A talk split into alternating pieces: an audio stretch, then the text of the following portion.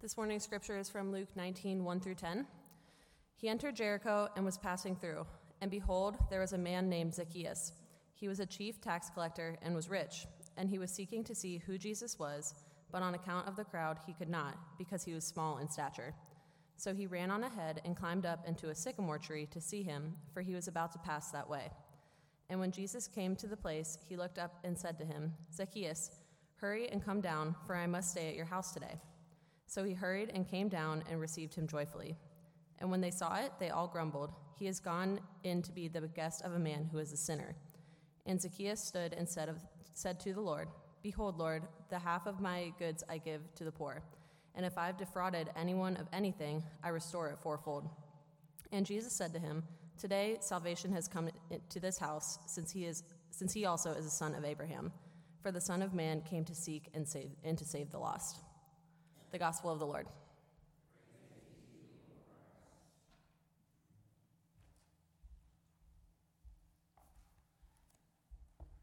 You know what? Maybe I shouldn't have the water bottle up here. I'm going to baptize my sermon notes.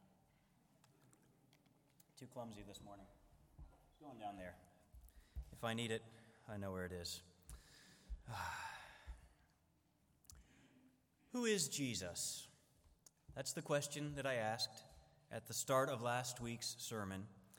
That is really the big question that Luke has been pushing us to ask ourselves from the start of this entire book of Luke. Who is Jesus?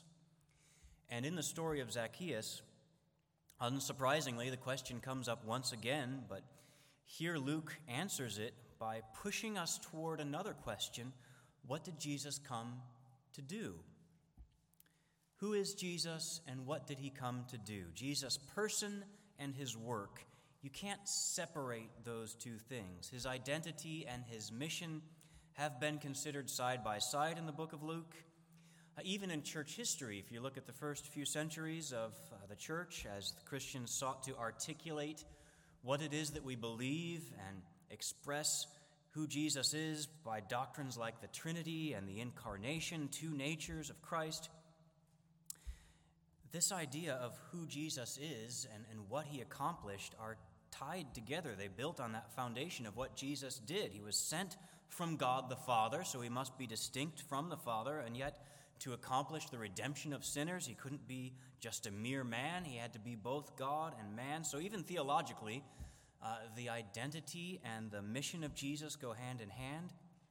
But as important as those doctrines are, and as relevant to us as they are, the story of Zacchaeus asks the question in a very practical, I think, and personal sense. There's a lot to say about who Jesus is. We won't even really scratch the surface. But today's text tells us something about Jesus' character, about what he is like. So, Zacchaeus, he wants to know who Jesus is. His heart is asking the same question who is Jesus. And he finds the answer in what Jesus does for him, how Jesus enters and transforms his life. In other words, Jesus shows him who he is. There are vital lessons for us as well here. What does it mean to know Jesus? What does it mean to be a follower of Jesus, to be like Jesus? And of course, who is Jesus? By way of an outline, I'm just going to walk through the, the text and point out some details along the way, and then I'll have two main points of application, which might be obvious what they are by the time we get there. So, according to verse 1, which you see on the screen already, Jesus is passing through Jericho. Now, if you were happened to be here last week, that might stick out in your mind because last week's story also happened near Jericho. So, this story of Zacchaeus explicitly connects to last week's story of this blind beggar. So, we're meant to keep those stories together, read them together.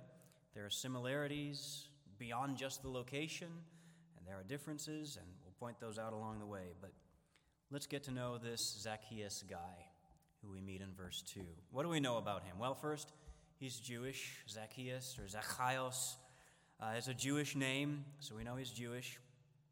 We know he's a tax collector, it says right there. And remember, people didn't like tax collectors back then. Uh, they're not really fond of tax collectors now either.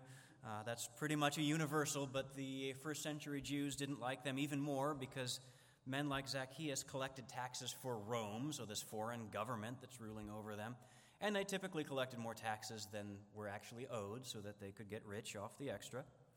Zacchaeus, though, he's not just any tax collector, though, is he? He's a chief tax collector. So he's really deep into Roman collusion. He probably took a cut from what all the other tax collectors underneath him brought in, so he's kind of high up in the, the pyramid scheme. He's a ringleader, really, in that corrupt tax collecting culture. Very, very deep part of the problem. And we know he's also rich. Now, a couple weeks ago, we talked about the rich ruler, rich young ruler, he's sometimes called, and I said that his riches were seen as a mark of righteousness. Well, it's not just me, that's how the crowd reacted in that passage when Jesus said it's effectively impossible for the, the rich to enter the kingdom. They, they kind of reacted, well, well, then no one can. I mean, who can if they can't? So they, they viewed it as a mark of worthiness for the kingdom. And when someone's well off and holds a position of respect, a position that's respected, that's not entirely surprising. We might be tempted to, to see uh, people the same way today. But it's not that they had no concept of ill gotten gain. When it comes to a tax collector who's been cheating and stealing, that's not the same as what was probably a well to do leader of the synagogue. So Zacchaeus is seen as a wealthy crook, living it up at the expense of his people whom he's cheated, and that view is not entirely wrong. We also know, of course, that Zacchaeus was short. Just get it out of our system. He was a wee little man, and a wee little man was he. If you don't know what I'm talking about, um, ask someone who laughed. Um, was a popular song in Sunday schools across the planet, apparently, and uh, years ago. But uh, most importantly, what we know about Zacchaeus, though, is that he is asking himself the same question that we're considering. This is one of those situations where the way I remember the story from the flannel graphs is a little different from what the Bible actually says. Does anybody remember flannel graphs? Who remembers flannel, flannel graphs? Okay. If you remember flannel graphs, um, it's probably time to invest in a set of nose hair trimmers. and there's no shame, no judgment. I, Father's Day is coming. This is first on my list for that. So I speak, I, we're all in this together, okay? So, but Zacchaeus uh, I always thought he just basically knew who Jesus was. I mean, who doesn't, after all? Jesus is famous. So, and he just wanted to peek at this famous teacher who was passing through. But that's not what it says. It doesn't say he wanted to see Jesus, does it? It says he was seeking to see who Jesus was. Not just gawk at the celebrity rabbi or get his autograph. He wants to know who Jesus is. And I think that's a deep desire. I think then as now, you don't wonder who Jesus is out of some idle curiosity. It's not merely academic. To wonder who Jesus is is to wonder is he the one? The one we've been waiting for, the one I've been waiting for? Is he the answer?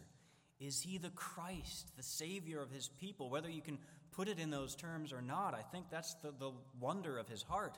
Can he deliver me from my life of sin and shame and guilt? Unfortunately, we also know from verse 3 there, Zacchaeus can't get to see who Jesus is because there's a crowd and he is short. He's small. He can't, I mean, he's, he's, he's a little guy and there's a crowd there and he can't see over it. He can't push through it, can't go under it. Got to climb a tree. Think about what's happening here. A crowd of people are excited to see Jesus. Just think about that. There's a crowd of people excited to see Jesus, following him, eager to see him, to learn from him, to receive some blessing from him, and they're shutting out someone who desperately is seeking Jesus. Maybe it's intentional. Maybe people are saying, let's keep this traitorous tax collector away from Jesus.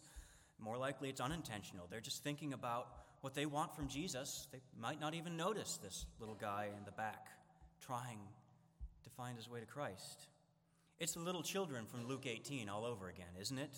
Parents bringing their little children to Jesus and disciples rebuking them.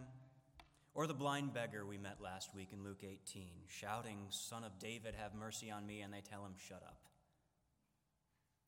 People who need Jesus but find other people blocking their way, intentionally, unintentionally. People who are, on the surface are zealous for Jesus, but standing in the way of someone else who needs Jesus. How miserably tragic and sad. And the good news, though, is that in each of those cases they failed. They could not keep Jesus away from the lost that he came looking for. So that brings us back into the story. Zacchaeus was too small to see Jesus, and so he was kind of up a tree. And that gave him an idea, I guess. He ran on ahead, uh, climbed up a tree with no other options. You know, he went out on a limb, climbed the sycamore tree. Now, if he had had more friends, he might have climbed a poplar tree. Uh, if it were a cold day, you know, maybe a fir tree would be nice, or on a warm day, you might go to the beach. Uh, special occasions, you might get spruced up, and then. But see, there weren't any of those trees around, so he wasn't maple to climb any of those. And at this point, are you sycamore tree puns? Are you, are you pining for the end of this section? Don't give me any sassafras now. In all seriousness, back to, okay, sorry, I just, I can't, I can't help myself. There's not really a special meaning to the sycamore. It's, it's not the same as what we call sycamores around here, these big trees, you know, that kind of lose their bark and turn white, really striking. This was uh, probably what's called a fig sycamore. It had a short trunk, lots of branches, good for climbing. It also had leaves covering year round. Um, a commentator named Howard Marshall says that Zacchaeus would not have expected to be noticed in that tree. Uh, he says it wouldn't be dignified for a man of his stature, um, social stature, I mean, to be caught up a tree. So he wasn't trying to get Jesus' attention. The sycamore was really more of an ideal spot to be able to see what's going on, but have everybody leave you alone. Um, they just keep coming, I'm sorry. So Zacchaeus, he's able to discern which way Jesus is going. And since the crowd is probably moving slowly, he runs on ahead climbs up this tree where he knows Jesus will be passing by. And what happens next? Well, if you didn't already know the story, didn't already know what happens next, you'd be wondering how Zacchaeus' plan is going to work out. Is he going to be able to see Jesus? Is he able to see who Jesus is just by spying on him from up a tree? What's he going to see? How is this plan going to work out? And so it's both stunning and beautiful when we read what does happen. Here's Zacchaeus up in a tree, desperate to know who Jesus is, and Jesus, surrounded by the crowd that had shut this small man out, Jesus stops at the tree, looks up exactly where Zacchaeus is, and says, Zacchaeus. He knows his name. Zacchaeus is seeking to learn who Jesus is, but Jesus already knows who Zacchaeus is. He knows him. He knows where he is, he knows who he is. So Zacchaeus does begin learning who Jesus is. Jesus is the one who knows him by name, who calls him by name. And it gets even more surprising because what does he say? Zacchaeus, hurry down, for I must stay at your house today. Jesus willingly associates himself with Zacchaeus. He invites himself over to Zacchaeus' house to stay. Of course, as Jesus and his disciples are just traveling around the, the, the region, they would have depended on the kindness of strangers, so to speak, to give them lodging. This is kind of how hospitality worked, it was expected. Of course, rich Zacchaeus probably would have had the room and the means to host Jesus and 12 disciples, any other followers perhaps, but for a respectable rabbi, though, to stay at the home of this wretched little tax collector, that is unheard of. Hospitality in their day was, was not just, uh, just random generosity, it's not just sharing a meal, it's sharing social status. That concept isn't entirely foreign to us today. Just think about what it means to share a meal with someone in the context of a middle school cafeteria, right? Uh, you have different tables, and who you eat with determines your, your rank there. Or think of certain aspects of cancel, cancel culture, rather. If, if your tribe has canceled someone and you continue to associate with that person, well, you're, you're complicit in whatever offense got them canceled, right? There's a guilt by association. That's the idea here. So, Jesus, being hosted by this tax collector, eating food and, and drinking wine and, and staying in this home that were purchased with ill gotten gain. All that hospitality is paid for with dirty money. As the same commentator put it, to stay in such a person's home was tantamount to sharing in his sin. Certainly, the crowds are shocked and scandalized, as we see in verse 7 there. They grumbled, He's gone in to be the guest of a man who is a sinner. Notice they're not grumbling about Zacchaeus, they're grumbling about Jesus and what Jesus has done. They don't like it. They've gone from enthusiastically following Jesus, crowding around him, to now grumbling about him. Because they don't want a Messiah who associates with that kind of person. They want a Jesus, I want a Jesus who is like me, not a Jesus for people like that. That shows they don't understand who Jesus is or what he came to do. But they're getting on my nerves and convicting me at the same time. So let's just go back to Zacchaeus here for a moment. Zacchaeus hurried down and received him joyfully. Zacchaeus is filled with joy to find that Jesus not only knows him, but Jesus befriends him. Everyone else has rejected him, shut him out, but not Jesus.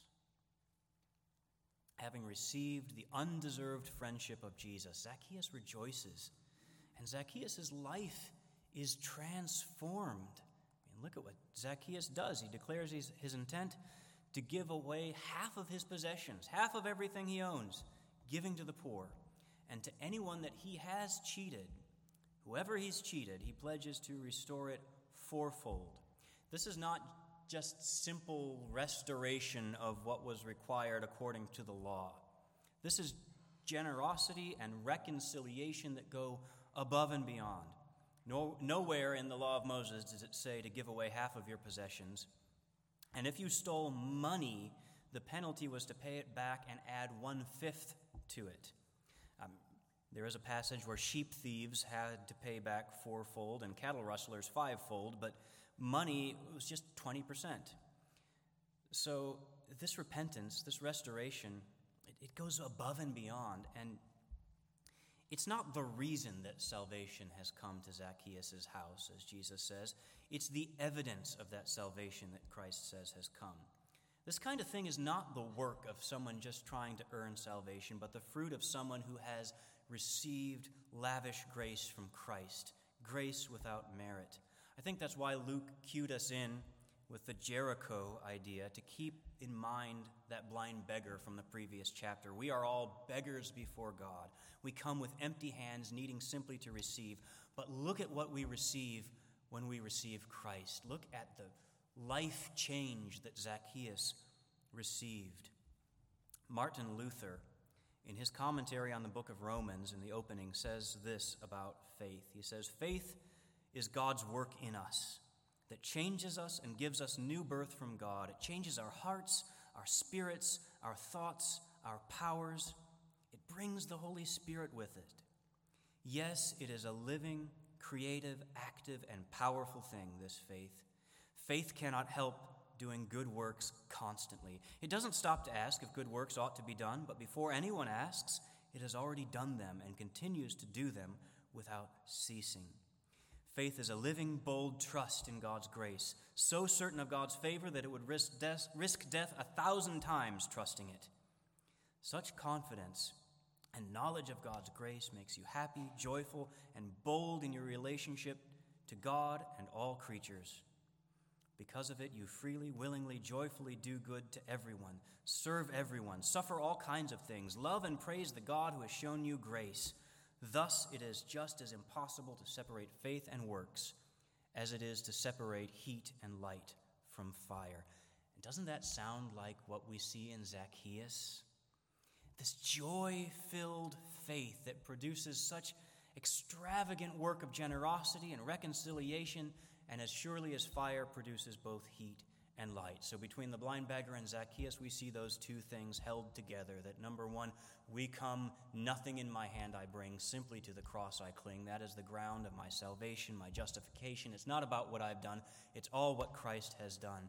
And yet we also see that by receiving Christ, we are transformed. We are not the same as we were before. No one tells Zacchaeus to do this. He simply receives Christ and he knows what he has to do. So the crowds, they are wrong. They weren't wrong. They weren't wrong in condemning Zacchaeus' sin. But they had no idea who Jesus was. They had no idea what Jesus could do. We see in Zacchaeus' life an even greater miracle than just restoring a blind man's sight. We see a sinner restored to life, relationship with God. The crowd looked at Zacchaeus and saw only what he had done. They had no idea what God could do and what God the Son had come precisely to do. In Jesus' own words, again, salvation has come to Zacchaeus' house because Jesus has come to Zacchaeus' house. Christ is our salvation. Zacchaeus, too, is a son of Abraham, he says. Again, the crowd, they didn't see him as a brother, even a lost one. He was just the enemy. And Jesus says, most of all, this is exactly what he came to do. The Son of Man came to seek and to save the lost. The crowd was right, he was lost. Jesus says, My mission is to the lost. It is to people like Zacchaeus or blind Bartimaeus, infants, lepers, drunks, prostitutes, and on and on the list goes of people Jesus ministered to. Not the righteous, not the righteous, not the righteous, sinners Jesus came to call.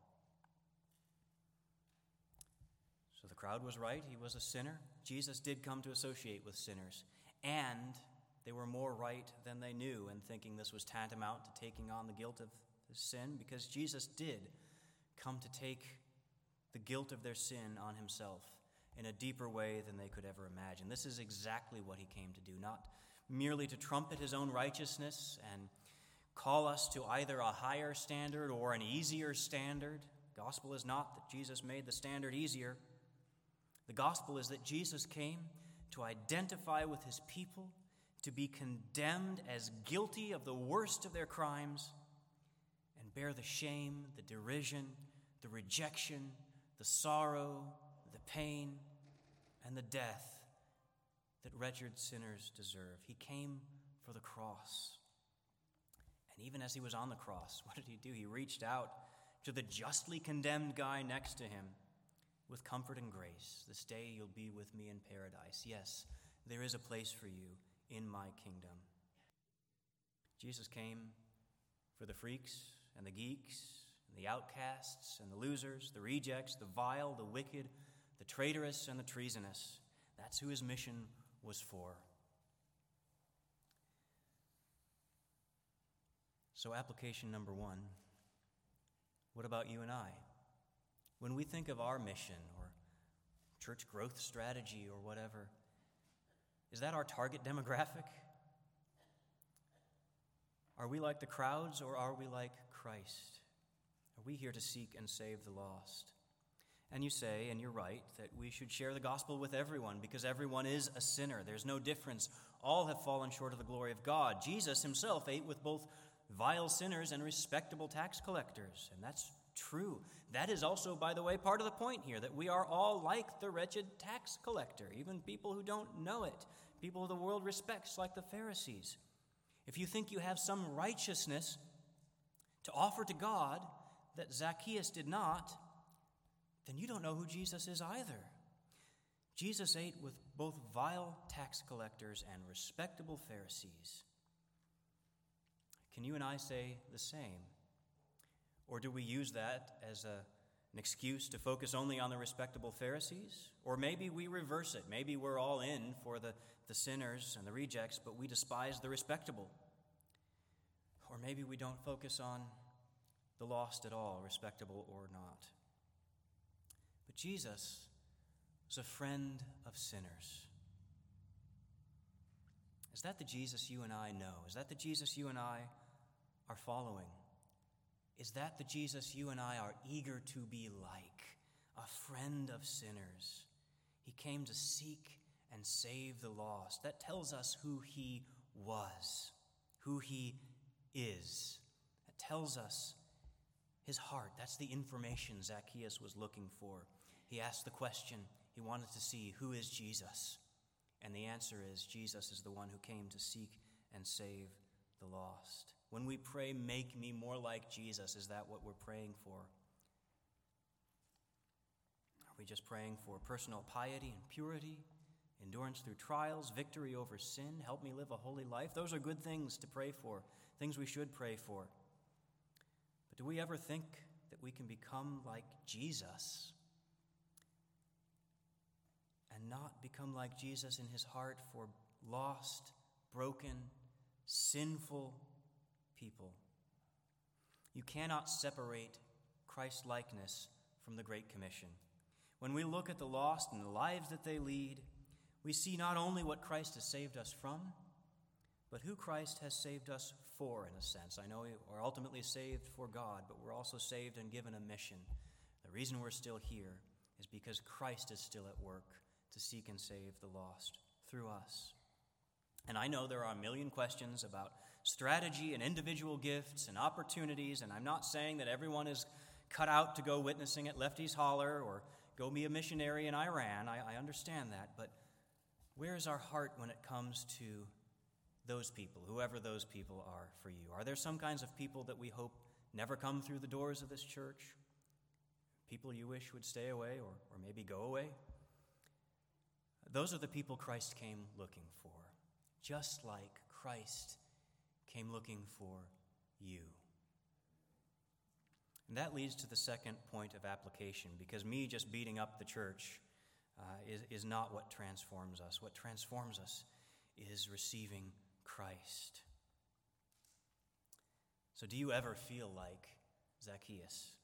I suppose we all have at one time or another, right? Maybe you're feeling like Zacchaeus this morning, wondering who this Jesus really is, unable to get close enough to find out, and there could be any number of reasons. Maybe it seems like the crowd that's following Jesus is somehow pushing you away, whether they even know it or not. Sometimes it's, I don't know, maybe something somebody said to you in a church years ago, or a conflict that you're having right now, or for whatever reason, it just doesn't feel like you fit in with the crowd of people who follow Jesus. Maybe it feels like there's no place for you. Maybe you're aware of your sins, the things that you've done, that you keep doing, the things that you haven't done. Like Zacchaeus, we are sinful people. Maybe it's the shame, the guilt, the regret. If people knew what your life was like, or maybe they do know, how can Jesus have anything to do with someone like you? Or maybe like Zacchaeus, Maybe it feels like your own body somehow is what keeps you away. You know, we live in a culture obsessed by appearance. You could argue that certain definitions of attractiveness are seen as marks of righteousness today, much like the rich ruler's wealth could have been seen as a mark of righteousness. And Christians aren't immune to that same obsession.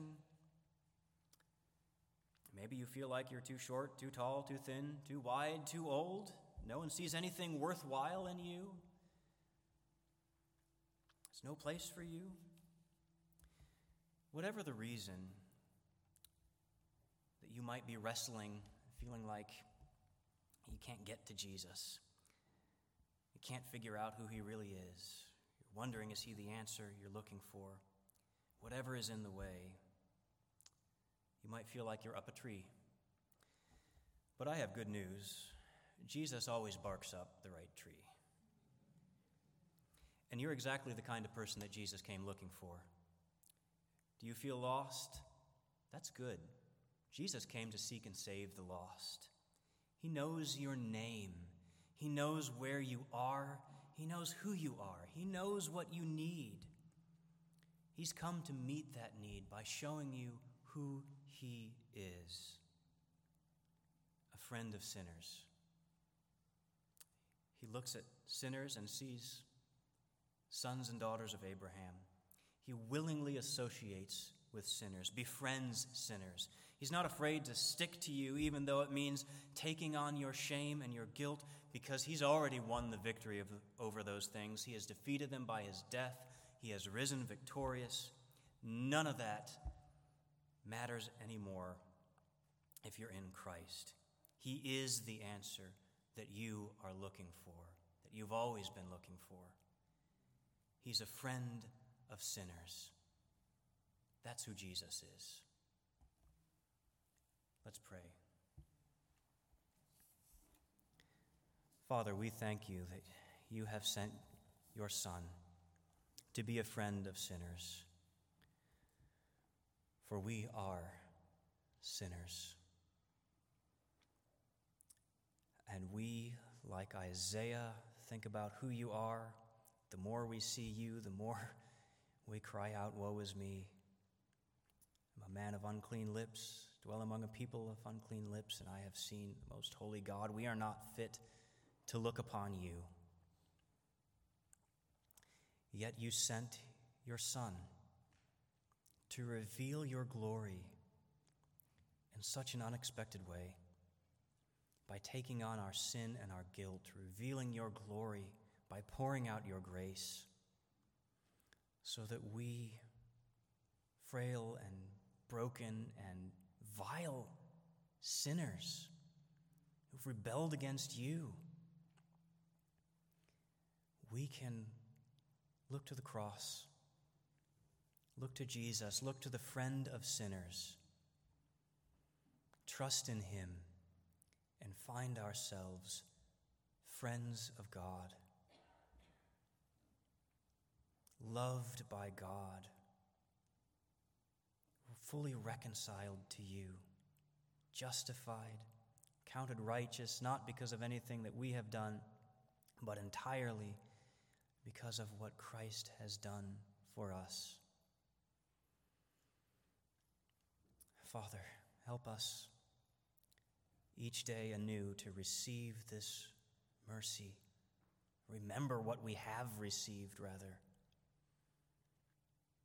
Continue that work in us, Lord God, transforming us, making us more and more like Christ who is a friend of sinners, filling us more and more with that faith. That faith that so rejoices and so trusts in you that we cannot help but do good, to love you, and to love all around us. We pray that simply through receiving Christ, Christ Himself would be on display in each of our lives. We ask this in Christ Jesus' name.